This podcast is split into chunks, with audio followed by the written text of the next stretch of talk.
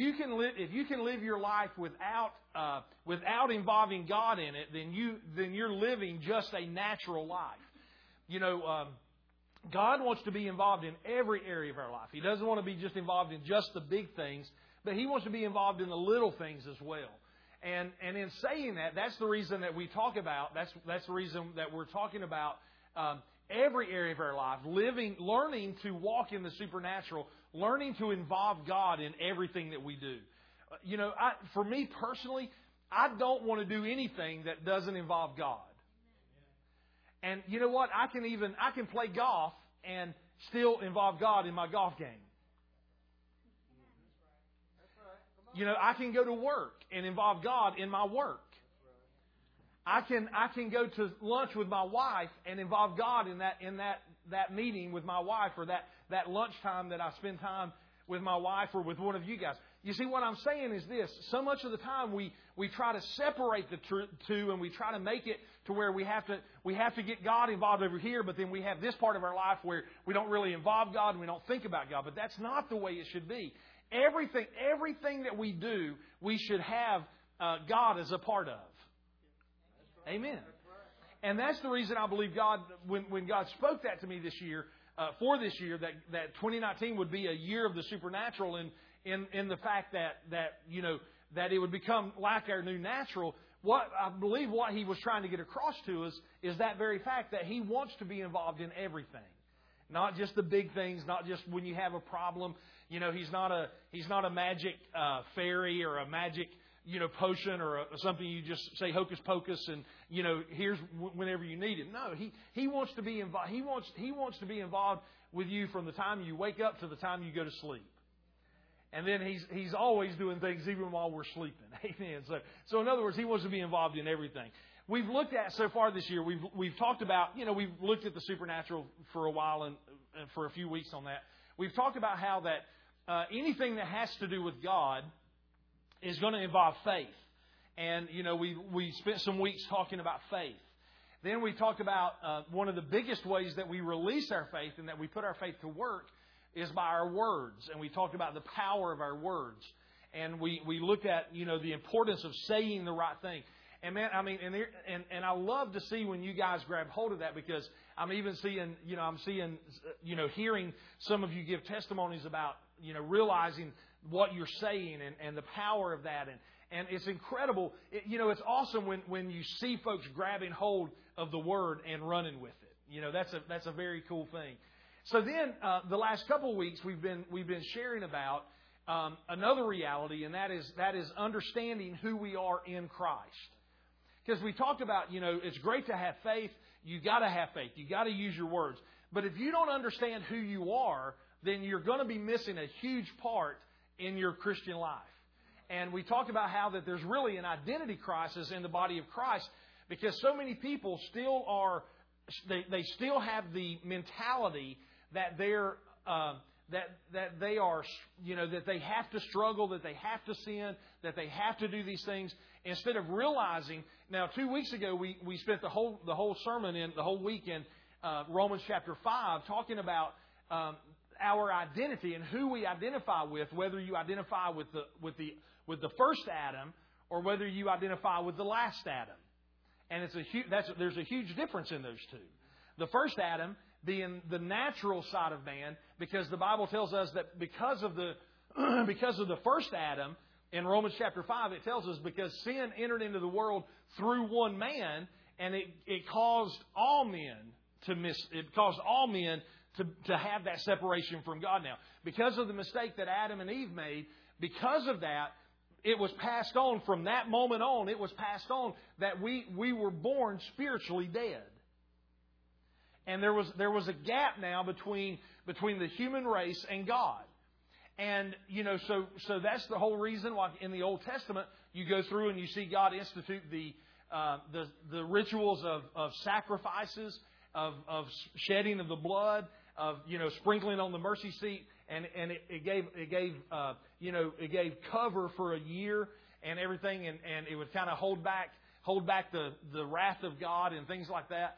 Well, when Jesus came, the Bible tells us that He came as the last Adam. In other words, the very same law, the law of substitute or the law of, of, identification, in other words, we were all identified with Adam, meaning that when we were born, we were born separated from God. And there was no way you could get around that. If you were born into this world, then you were separated from God because of what Adam did, the transgression that Adam did. But, but the great news was that we looked at last week in Romans 5 and 6 was that the, the very same way that Adam caused all men to be separated from God, what Jesus did when he, when he came and he lived and he died and he rose again what he did by the very same law, by the very same law of identification, now because of what he did, when you identify with Jesus, you know, you hear this. Uh, you hear you hear that word identify. You know, in the news you hear, well, this person identifies, this man identifies as a woman. You know, and and all of this stuff, and and it's just craziness. But but you know, when when you realize the power of identification, in other words, you, when you realize the power of who you truly are, then you will realize the importance of knowing that when you identify yourself as a Christian, not just because of your words, but because of a heart relationship, right? It's not just because you say it, but the Bible says you believe in your heart and confess with your mouth, then you shall be born again. So when you identify yourself as, as being part of the family, you, you have a relationship with Jesus Christ, the Bible tells us now you're no longer identified with the first Adam, you are now identified with the last Adam, Jesus Christ, and what he did. So, you know, and, and this is the part that a lot of people struggle with. And what I want to talk to you about today is this. We, we, we, gave, we went through all the scriptures uh, two weeks ago about, about, you know, the difference between the first Adam and the last Adam and how how that you you know we have to see ourselves you see, when God sees us, when God looks at you and when God looks at me, He sees us through the blood. He sees us in Christ. Well, that's great, but the reality is this you have to see yourself in Christ before you will ever attain the, the benefits of that relationship. If you, see, if you still see yourself as in Adam and struggling with, with everything that, that that, that identification brought, then you're not going to, you're not going to reap the benefits of your relationship with Jesus because you are, because you are still saying, well, this is who I am. You're still saying things like, I'm sick. I'm, I'm depressed. I'm, I'm this and I'm that. Instead of looking at it the way God sees it, to where He says, No, I'm healed, I'm whole, I'm set free, I'm delivered. And, you know, so how you see yourself and how you identify yourself is a huge part. And here's the, here's the problem with this because I hear people when you when you start talking about these things, I hear people talk about this, um, you know, because we were born with a sin nature, right? I mean, there that was that was the part of the curse when when Adam when Adam sinned or transgressed against God, did what God told him not to do. All of a sudden, the the glory left him and and he became he a sin nature was imparted in other words basically he just he took what god had given him and handed it to Satan and said, now, now, instead of God being in control, now you're in control. And the Bible tells us that. I mean, there's scripture after scripture after scripture that says, you know, Paul would say things like, he would say things like, you know, you once were like that, but not any longer. You know, and, but people still say, I still hear Christians and I still hear lots of people still say, well, we, well, you know, we, we have a sin nature. But the reality is this once you get born again, you no longer have a sin nature. Now, does that mean you can't sin? Not at all. Because you can choose to sin if you want to. But that but it's not because of your nature now. And I want to show you because this morning I want to talk to you about what does it mean? What does being in Christ really mean? Because the moment you got born again, the Bible says that you were put into Christ. And we throw that phrase around a lot and we talk about it a lot, in, and especially in our circles. And we talk about, you know, being in Christ and being in Him, and, and that's wonderful. But if you don't understand what that means, then you're not going to walk in the power of it. Amen? So open up your Bibles to 2 Corinthians chapter 5. 2 Corinthians chapter 5. And we'll just look at verse 17. very familiar passage. It's not uh, shouldn't be anything new to you, but maybe maybe you'll see it in a new light this morning. 2 Corinthians 5 verse 17. Paul says this. He says, "Therefore, if any man be in Christ, he is a new creature. Old things are passed away; behold, all things are become new."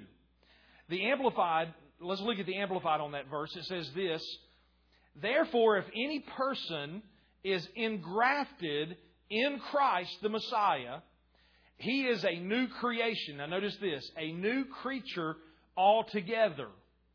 The old, previous mortal and spiritual condition has passed away.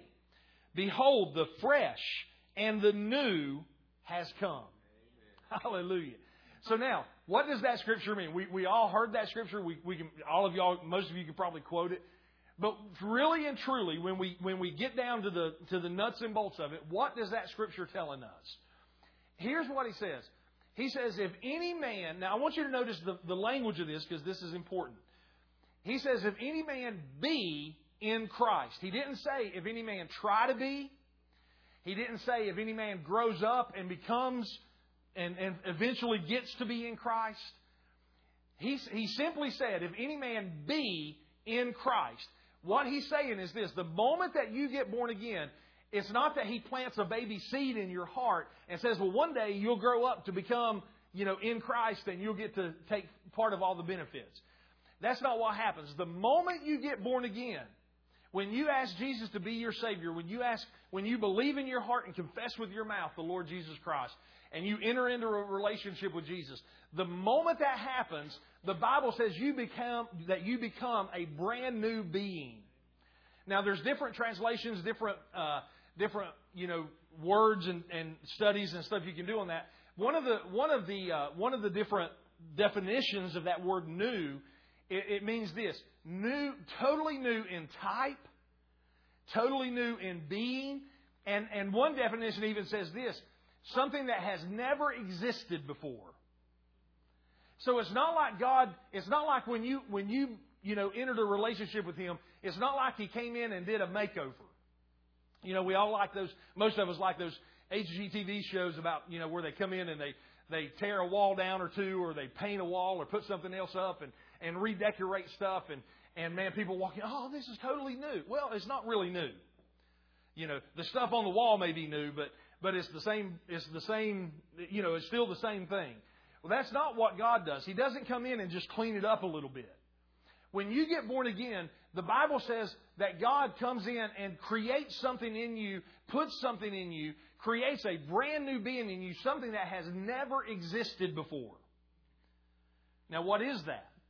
Well, uh, now, I just want, you know, think about just for a moment. We, we, even when we were receiving the offering, we made mention that God loved us so much that He gave us His prized possession. He gave Jesus to come to this earth and to live and die so that, so that we can have that relationship with Him.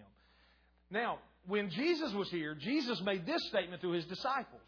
He said, you know, now I've got to go away in John 13, 14, 15, 16, all in that as, the last few uh, weeks and months probably that he was with his disciples, he, he, would, he was talking to them about this. But he said, listen, it's very important that I go away. He says, I have, he says, it's imperative. He says, it's so much better for you if I go away. Because he said, because if I go away, then when I get to heaven, when I get, when God receives me back into heaven, he said, then he will release to you Another comforter, and that word another, we, we've looked at this many times, that word another means one identical to. In other words, what Jesus was saying was this then when I get back to heaven, God's going to send somebody identical to me, but He's not just going to come and live among you and walk beside you like I did. But Jesus said this. He said, he said, God will give you the Holy Spirit, but He's going to come live on the inside of you. So, see, what God did at salvation, what God did at that moment, and the reason that He says you're a brand new creation and you're, you're something that is something that totally never even existed before, was because what God did at salvation was He created a, a home on the inside of you for Him to come and move in and live. And I promise you this. You can go all the way back to the Old Testament and you can, you can study and you can see from the Old Testament you know, God will not live, God will not stay in places where, where, uh, let me see how to say that. You remember the story of uh, Uzziah when, when they were moving the Ark of the Covenant? and the presence of God was so precious that Uzziah really, in the natural, we look at that and we think, man, that was pretty harsh on God because Uzziah was just trying to, to steady the ark to keep it from falling. I mean, he didn't do, it wasn't like he was doing a, a, a grievous thing they were just carrying the ark back and, and the oxen stumbled and the, the ark started to fall off the wagon and, and this guy just reaches up to hold it so that it doesn't fall off and God kills him because he touched his presence. Because his presence was so holy and so precious.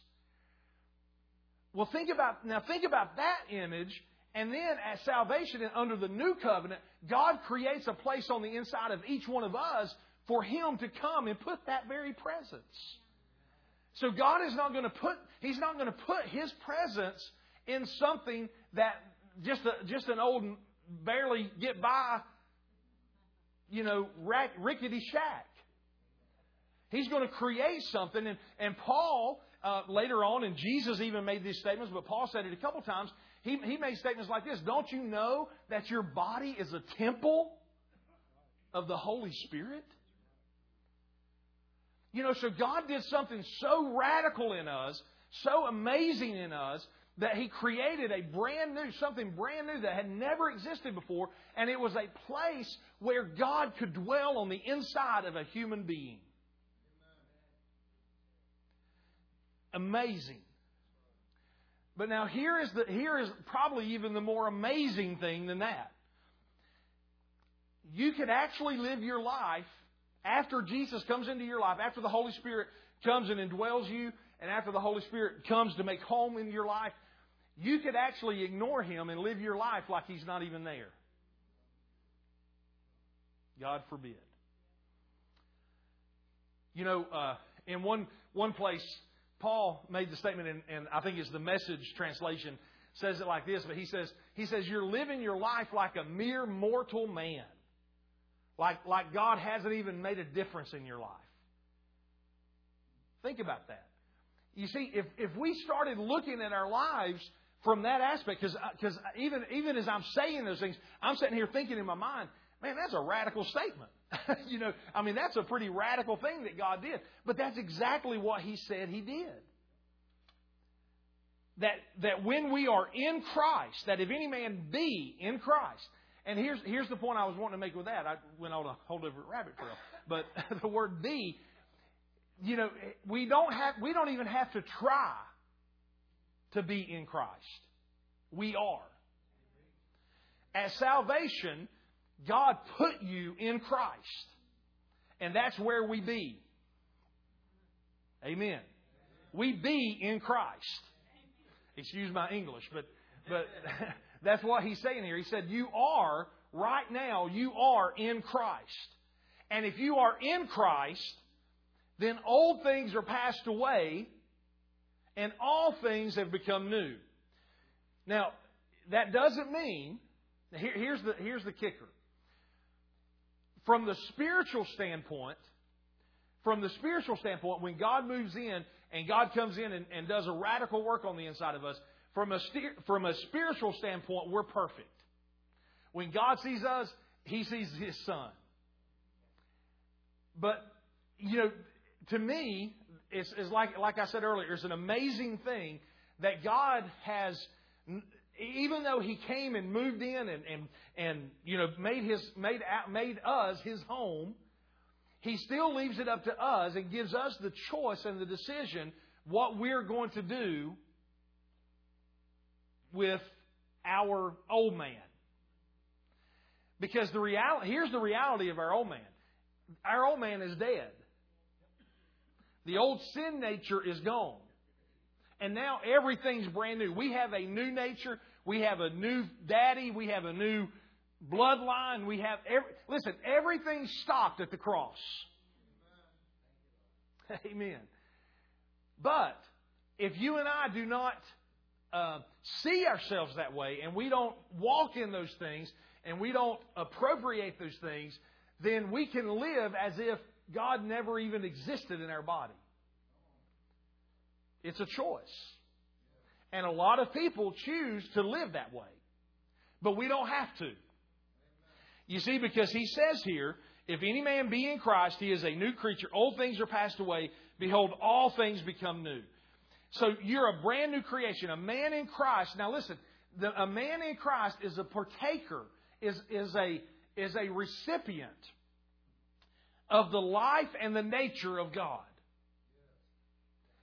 We have on the inside of us at this very moment, if you, are, if you have a relationship with Jesus, you're born again, what we call born again. Jesus talked about to, with Nicodemus in that in John chapter 3. A man must be born again. You know, and if you are born again, we, we are partakers of the very life and nature of God.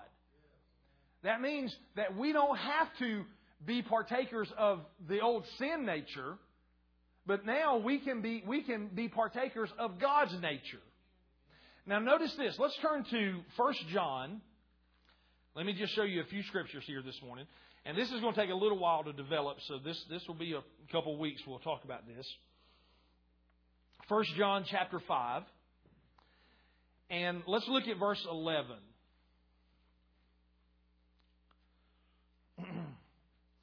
First John chapter 5 verse 11.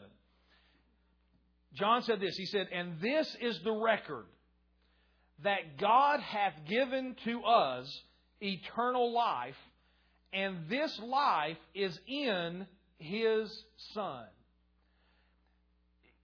When, when you hear the term eternal life, we're going to read a few more verses here, but when you hear the word, the term eternal life, probably the majority of you, the first thing that you think of is heaven. You know, I, when I, growing up, I grew up in a denominational church, and every time I heard eternal life, it was always preached and it was always taught that eternal life is what we get after this life. You know, that we'll be in heaven for eternity. That's eternal life. Anybody else hear that? I mean, when, when you think of eternal, eternal life, most people think of the future. Most people think of what heaven's going to be. We're going to have eternal life when we get to heaven. But that's not what eternal life is. Now, that's part of it. But notice here that he said this. He said that this is the record that God hath given to us eternal life. See, you have eternal life living on the inside of you right now. Eternal life is, is alive and well on the inside of your spirit man right now. Because he said this He said that God has given to us eternal life, and this life is in his Son. So whatever, whatever is in Jesus is in us because we are in him. So if eternal life is in Jesus, then we have eternal life right now. The question is, what is eternal life? Let's go on and read a couple more verses. Verse 12, he goes on to say this He that hath the Son hath life, and he that hath not the Son of God hath not life. And then verse 13 says this These things have I written unto you that believe on the name of the Son of God, that you may know that you have eternal life, and that you may believe on the name of the Son of God the Amplified in verse 13 says this. We'll just read just in verse 13. He says, I write this to you who believe, adhere to, trust in, and rely on the name of the Son of God in the particular services and blessings conferred by Him on men, so that you may know with settled and absolute knowledge that you already have life, yes, eternal life. So, see, if you believe in Jesus and you're a believer, and you know there's different different terms we we say a believer, say born again, say we call it a Christian. I mean, whatever term you want to put on it. If you if you are a born again believer and you have a relationship with Jesus, then you have eternal life living on the inside of you. And you might ask me, well, what's the big deal about that? Well, because eternal life is the life of God. So you have the life of God living on the inside of you right now. Now listen to this. In uh, you don't have to turn there, but John seventeen three. You can just write, write this down. John seventeen. Well, no, nah, let's just turn there. Just you can see this. John seventeen three. Because they asked the question. Now this is Jesus. And, and he's actually praying, and he's praying to the Father here, and, and he, he makes this statement in verse number three. And Jesus makes this statement. Now, notice this. He says, And this is life eternal. So he's getting ready to tell us what eternal life is. He says, And this is life eternal, that they might know you, the only true God, and Jesus Christ, whom thou hast sent. So Jesus said, Eternal life is when we get to know God and we get to know Jesus, we develop a relationship with Him, it brings eternal life. What is eternal life? Eternal life is the very life of God. It's His nature. It's His, it's His, uh, you know, it's His, it's everything God is. That's what He put on the inside of us. When we became new creations, when, when God put us in Christ, He put His life on the inside of us. Now, the important part, the, the, important, the reason that that is important is because we're not just living any old life down here then. We're not, you know, I grew up hearing the phrase, you know, every, I mean, you know, I, I mean, I grew up in church and, and, you know, I mean, you know, so I was in church all the time.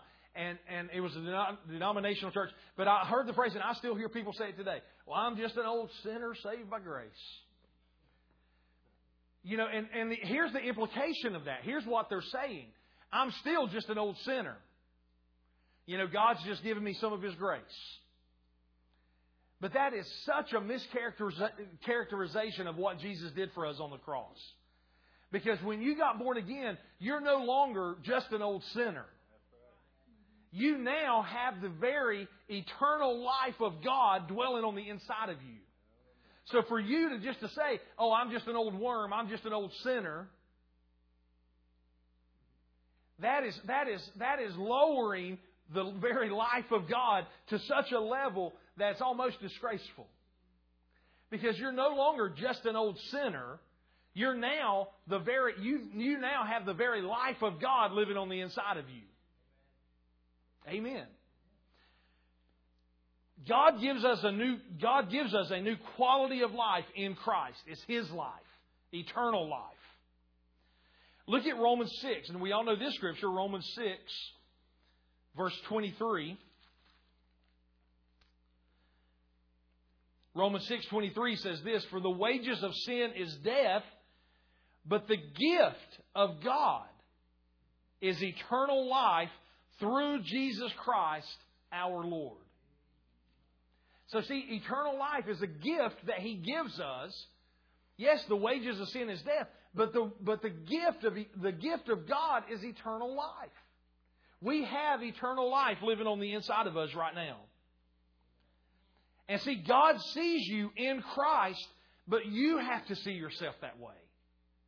If you don't see yourself in Christ, if you don't see yourself having the life of God living on the inside of you, then you'll live your life just struggling to get by. Just barely making it. Just not knowing how to get through. No, you have the very life of God living on the inside of you. Now, turn to Ephesians. Let me show you this. I know I'm, I'm getting you to turn to a lot of places this morning, but it's good to be familiar with your Bible. Amen. Ephesians chapter 1. Now, I love I love the prayers that Paul prayed in Ephesians 1, Ephesians 3, Colossians 1. Uh, matter of fact, I've got it printed up in, in, my Bible, and, and, and I pray those prayers on a regular basis because they're such powerful prayers.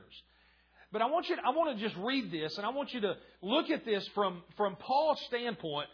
Paul had a revelation of this and Paul understood that we have the life of God living on the inside of us and he understood what that life would do for us.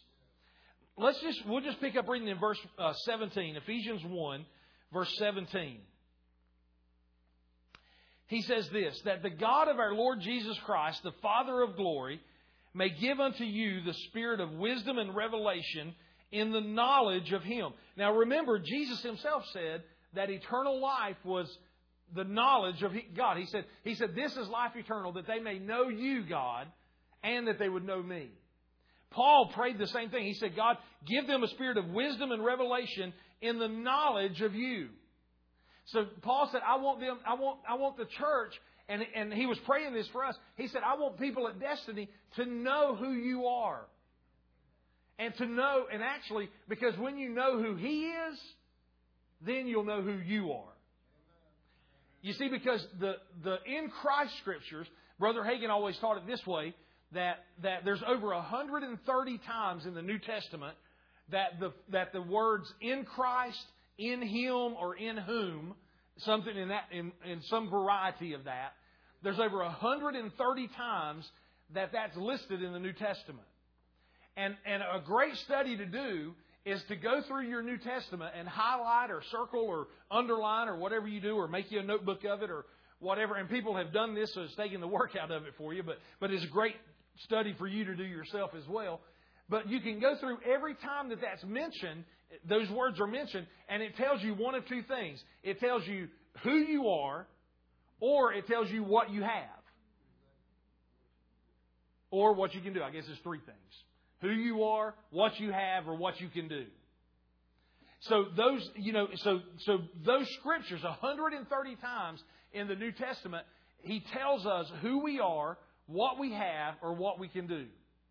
And here Paul is praying this, and he said, God, that, that, that you would give your church, your, your, your, your family, the spirit of wisdom and revelation in the knowledge of yourself, that the eyes of their understanding being enlightened, that they may know what is the hope of your calling and what is the riches of the glory of his inheritance in the saints. And what is the exceeding great now I love this verse. Listen to this. What is the exceeding greatness of his power to usward who believe? Now, I want you to notice that exceeding power, the greatness of that power, was directed toward us. He said that power to us. In other words, when God raised Jesus from the dead, that power, that very same power, was directed right at you and right at me. And it was directed to us because one day He knew that He would be living on the inside of us. He says that, and, and with the exceeding greatness of his power to usward who believe, according to the working of his mighty power, which he wrought in Christ. There, there's one of them. It's what, it's what God did in Christ when he raised him from the dead and set him at his own right hand in heavenly places, far above principality and power and, and might and dominion, and above every name that is named, not only in this world, but also in that which is to come. And he has put all things under his feet and gave him to be the head over all things to the church, which is his body, the fullness of him that filleth all in all. Now, man, we could stop right there and, and just rejoice at that, but I want you to notice God doesn't stop just at what he did in Christ. Look at verse, look at chapter 2. You, you remember this wasn't written in chapter and verse when Paul wrote these letters. So this was a continued thought. And Paul said this in chapter 2, verse 1 And you hath he quickened who were dead in trespasses and sins. See, at one time you were dead in your trespasses and sins. You were, you were identified with the old Adam. You were dead in your trespasses and sin. Wherein in times past you walked according to the course of this world. In other words, you know, God, Satan was your God. At, in, in times past, he said, according to the prince of the power of the air, the spirit that now worketh in the children of disobedience, among whom also we had our conversation in times past, in the lust of our flesh, fulfilling the desires of our flesh and of the mind, that we were by nature the children of wrath, even as others. So everybody in this room was that way one day. At one time, you you were you lived your life, had your conversation, your way of life, Everything that you did was according to the power of Satan in your life. That's the, that's the, the nature, that's the sin nature. Now, it would be bad if he stopped right there. But thank God he didn't. Verse number four. And this is, this is one of those big buts. Don't you, you know, you gotta love when God puts those big buts in there. Because he said this, he says, but God, who is rich in mercy, for his great love wherewith he loved us, even when we were dead in sins, he hath quickened us up together with Christ. By grace are you saved. And then look at verse number six. And he hath raised us up together and made us sit together in heavenly places in Christ Jesus. So see, that is, that is where you are right now. You are sitting in heavenly places with Jesus Christ right now. Well, Pastor, you don't know what I'm going through. It doesn't matter what you're going through. That's where you are. Now, you can remove yourself from there and you can you can get down here and get entangled in all the, the stuff of the world if you want to, but you don't have to be entangled with everything down here. If you if you realize who you are in Christ, it's not something you're trying to be, it's not something that, that you have to work yourself up to be. It's, it, it is who you are right now. You are in Christ and you are seated in heavenly places. The, the, uh, Brother Hagin always said that, that Ephesians 1.20 and Ephesians 2.6 were the hinges that the believer's authority hung on. And here's the two hinges. We just read them, but Ephesians 1.20, it says that that power which he wrought in Christ when he raised him from the dead – and set him at his own right hand in heavenly places. So God raised Jesus and set him, set him at his own right hand. And then chapter 2 verse 6 said, And God hath raised us up together and made us sit together in heavenly places in Christ Jesus. So God raised Jesus from the dead, seated him in heavenly places, gave him all authority, then he turned right around and said, Now I'm going to raise every person that believes in him. I'm going to bring them up to that same level, and they're going to sit together with Christ at my right hand in heavenly places. So everything that Jesus is, you are. Everything that Jesus has, you have. Everything that Jesus can do, you can do. Why? Because we are in Him.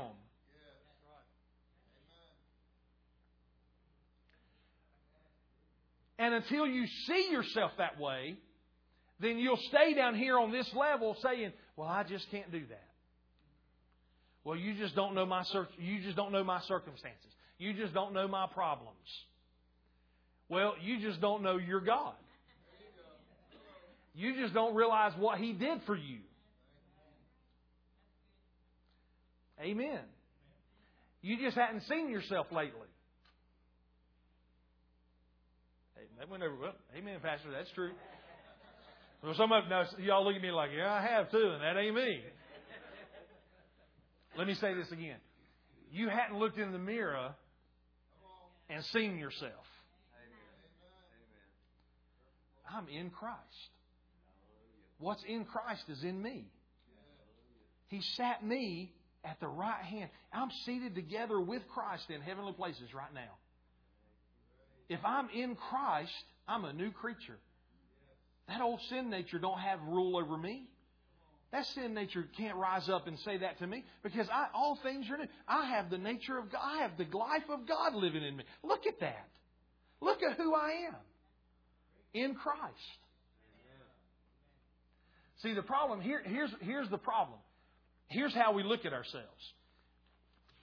We, we cover this thing up you know, and hide it as much as we can because we know what it says, but it's not what we look like in a regular mirror. Because we know our thoughts, we know our what we did, what we do, what you know. And what we have to start doing is taking this out and seeing ourselves according to the way God sees us. Because when God sees you, He sees you in Christ. He sees, he sees you seated together in heavenly places. He sees the very life of God living on the inside of you. So what does it mean to be in Christ? As we start as we start looking at this, what does it mean to be in him? It means that we see ourselves the way he sees us. It means that we find we find out about who Jesus is. We find out what Jesus did. We find out all of these things. And then according to that, that's who we are. That's how we see ourselves. You know what? Some of you need to do is you need to let God introduce you to your true self. You need to get along with God and just ask Him, God, who am I?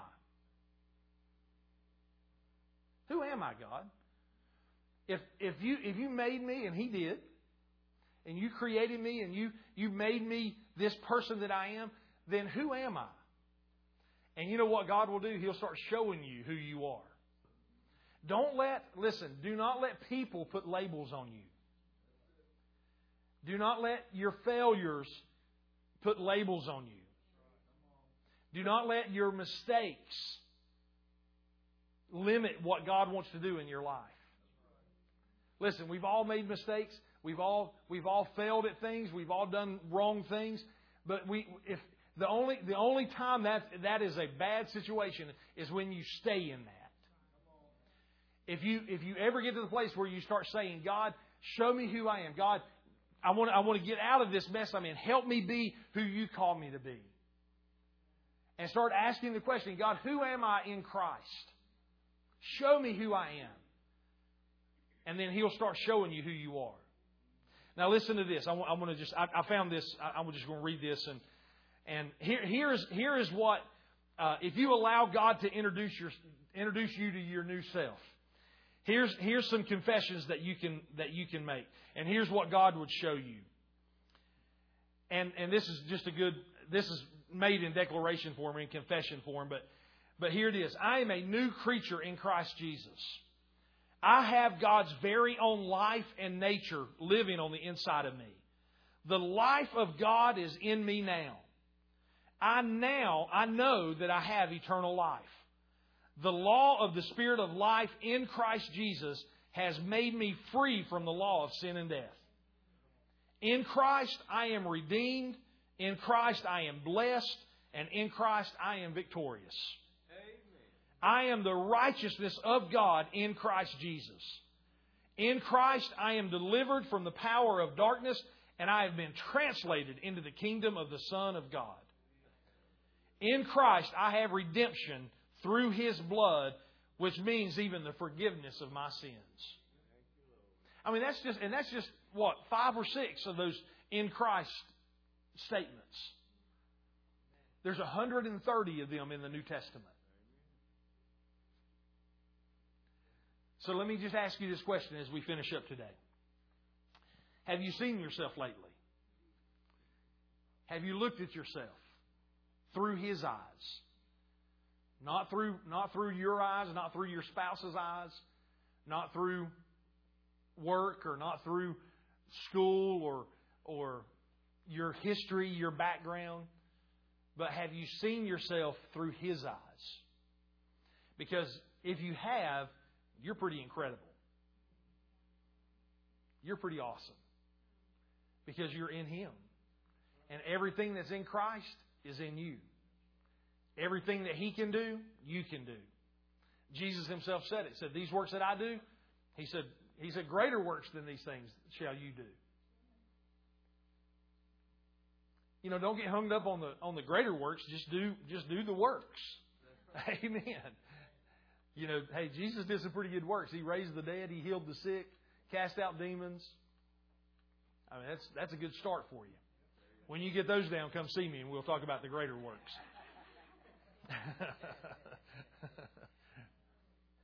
but, but my question is just simply this this morning Have you seen yourself lately?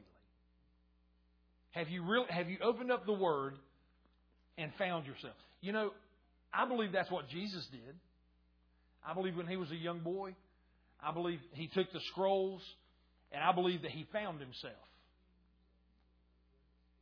And he, he found out who he found out who he was. And then he let that dictate what he did. You see, so much of the time, guys, we let, we let what other people think about us dictate what we do. You hear, you hear people say enough, you can't do that.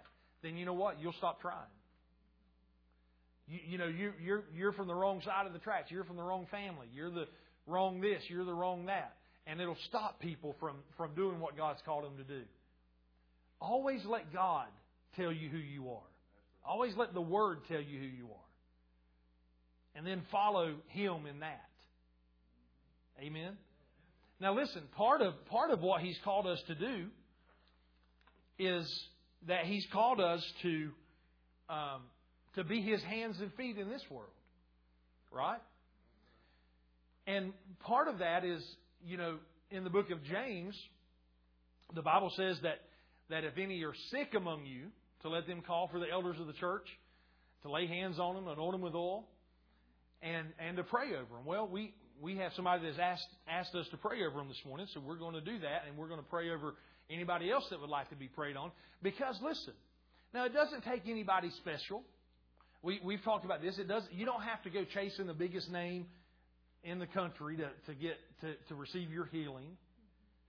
Because you know what? The same, the same Jesus and the same Holy Spirit that's in Bill Johnson or in Billy Graham or Kenneth Hagin or Kenneth Copeland or, or Oral Roberts or you, you name whoever you want to name, the same Holy Spirit and the same God that's in them, He's living on the inside of you. You know, the, the difference is, the difference really, to be honest with you, is that certain people have allowed God, they've seen themselves the, they've seen what God has wanted them to do. They they found themselves in the Word, and they've just allowed God to minister through them. Amen. But what I'm saying in that is this: is that each one of us, me, you, all of us in here, we're the hands and feet of Jesus. Amen. And just like just like Jesus laid hands on people and they were they were healed, not one time, listen, not one time in the New Testament can you find where somebody came to Jesus to be healed and they were not healed. Now, Jesus didn't heal everybody he saw. You understand that. But, but anybody that came to, came to Jesus to be healed, not one time do we find in the Word that the Bible says that Jesus told him, said, well, said, it's just not for you today, or it's not my will. Sorry, you know, I, you know, all my anointing's left for the day. Not one time. But you know, time after time after time, you see statements like this Jesus healed them all. The whole multitude was healed, everyone received healing. And you know what? That, that is still true today. You know why? Because the life of God is living on the inside of us. Now, y'all wasn't as excited about that part, but it's true. The life of God is living on the inside of us. So when we lay hands on people, we should expect to see people healed. When we pray for people, when we, when we minister to people, we should expect that God would do what He said He would do in His Word because we're His kids. Amen. So here's, here's what I'd like for us to do. If you, if you would like to be prayed for, if you need healing in your body, or you need any type of prayer, uh, I just want to invite you to come down and we're going to pray for you. Um, and, and if you need, listen, if you're here today and you don't know Jesus as your Savior, man, I'm telling you, there's no great, there'd be no greater day than today for us to get to introduce you to, to, to my best friend. And I'm sure he's the best friend of many people in here. But, but whatever needs you have, if you need salvation, if you need healing, if you need uh, deliverance, whatever it is you need, just, I'm just going to invite you to come down and we're just going to pray for you and we're going to believe God with you and we're going to, we're going to see people healed. Amen. I believe it. Because listen, the very life of God is living on the inside of us. Amen. So let's stand to our feet just, just real quick. And if you if you would like to be prayed for, just come on, come on, make your way down and I'm gonna grab this lift this up here. and we're gonna we're gonna pray for these that come. And here's here's what I want to do. Yeah, this is what I want to do. Thank you, Lord. Now, Ms. is having surgery this week and uh, on her eyes, and we're just believing that that as uh, as she has that this surgery that that uh, that the miraculous is going to happen. Amen. Amen. Now she struggled with her vision for a while, and and she's been believing for a long time with this, and we're going to believe that that as uh, as even even as she's having the surgery, uh, that we're going to that she's going to see a miraculous outcome. And even and we'll we'll even declare that even before the surgery she'll see some things changing. And uh, and you know and maybe we'll just we'll just even declare you won't even, may not even need that surgery. Amen. Ooh, yeah. So that that would be that would be awesome. Here here's what I want to do. um, even as I was just saying that, if you if you're here and you and and this just really resonated with you and you say, man, I've got the power of God on the inside of me. I want to pray for somebody. I want to lay hands on somebody. I want to, I want, I want you to come down. I want us just to gather around Miss Dory and we're going to anoint her. Anybody that, if you have faith and you, you say, man, I want to see people healed. I want God to use me for healing. Then I just want you to come down and just, we're going to hook our faith up into agreement today. Amen. With Miss Dory. Amen. Anybody's welcome to come. Amen. We're just going to anoint her with oil right now. Now, if you need healing, I just want to I just want to say this: if you need whatever you need in your body, you just you just come down and just receive it right now with with this. Amen. Hallelujah. Yes. Jesus. Right now, Father. Yes. Hallelujah. Thank you, Father, for that going to her sight. Thank you. That she light, that she can see. Yes, you give us eyes to see, ears to hear. And thank you, Father, that anointing within her is working in her mightily right now. Thank you, Lord.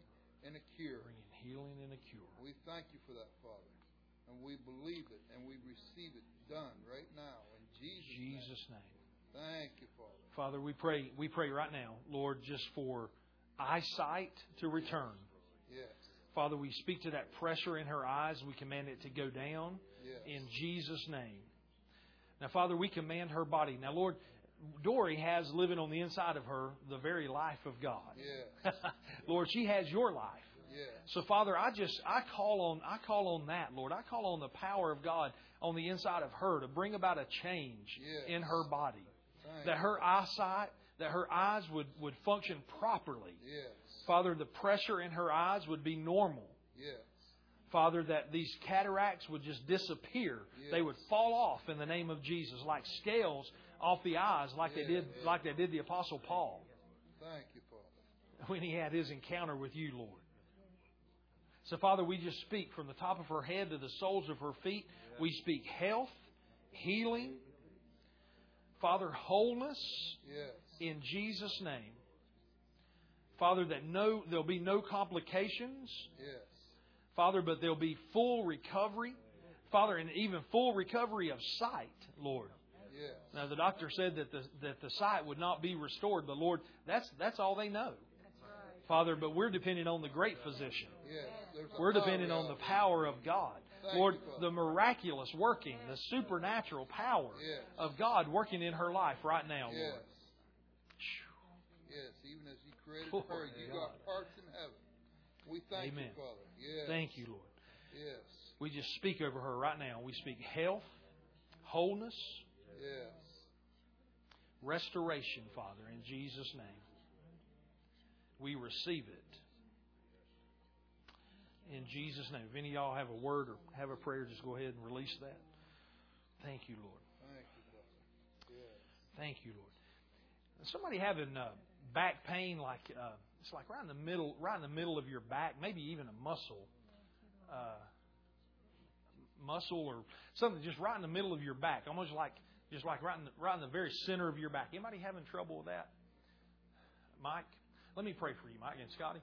Mike, will you come down here? Do you mind to come down here, Mike? I, while I was praying for her, I just, I just, uh, just sensed the Lord was just doing a healing in that. Father, right now for Mike and Scotty, Lord, for that back problem and the back pain, Lord, now the same thing. They have the life of God living on the inside of them. And Father, from the top of their head to the soles of their feet, we we claim healing, Father. That that back Father, wherever that is that's hurting their back, Father, whatever it is, in Jesus' name we speak life. The very life of God flowing up and down their back, their muscles, their vertebrae. In Jesus' name, right now.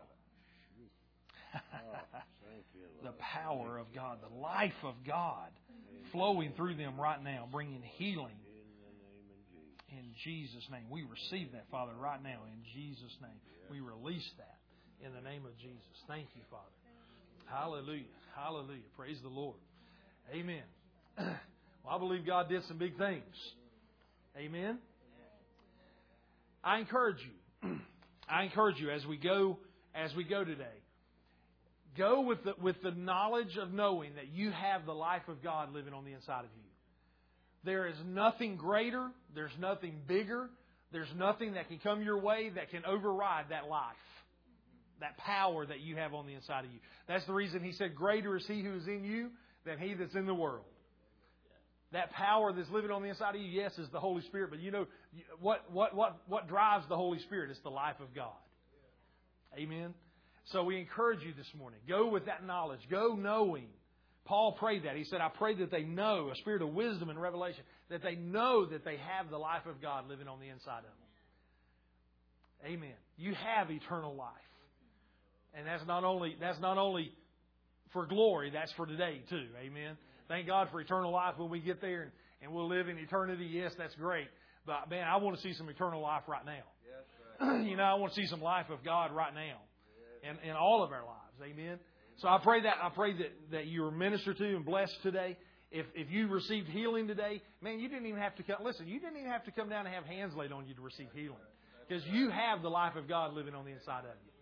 Amen. So just receive it right there where you are and, and go in peace knowing that God loves you, that, that He's there for you, and that, that He's got great things in store for you today. Amen. We have prayer tonight at 6. If you can make it back, we'd love to have you come pray with us. So God bless you guys. With that, we'll be dismissed. Everybody have a blessed day and a wonderful day. God bless you.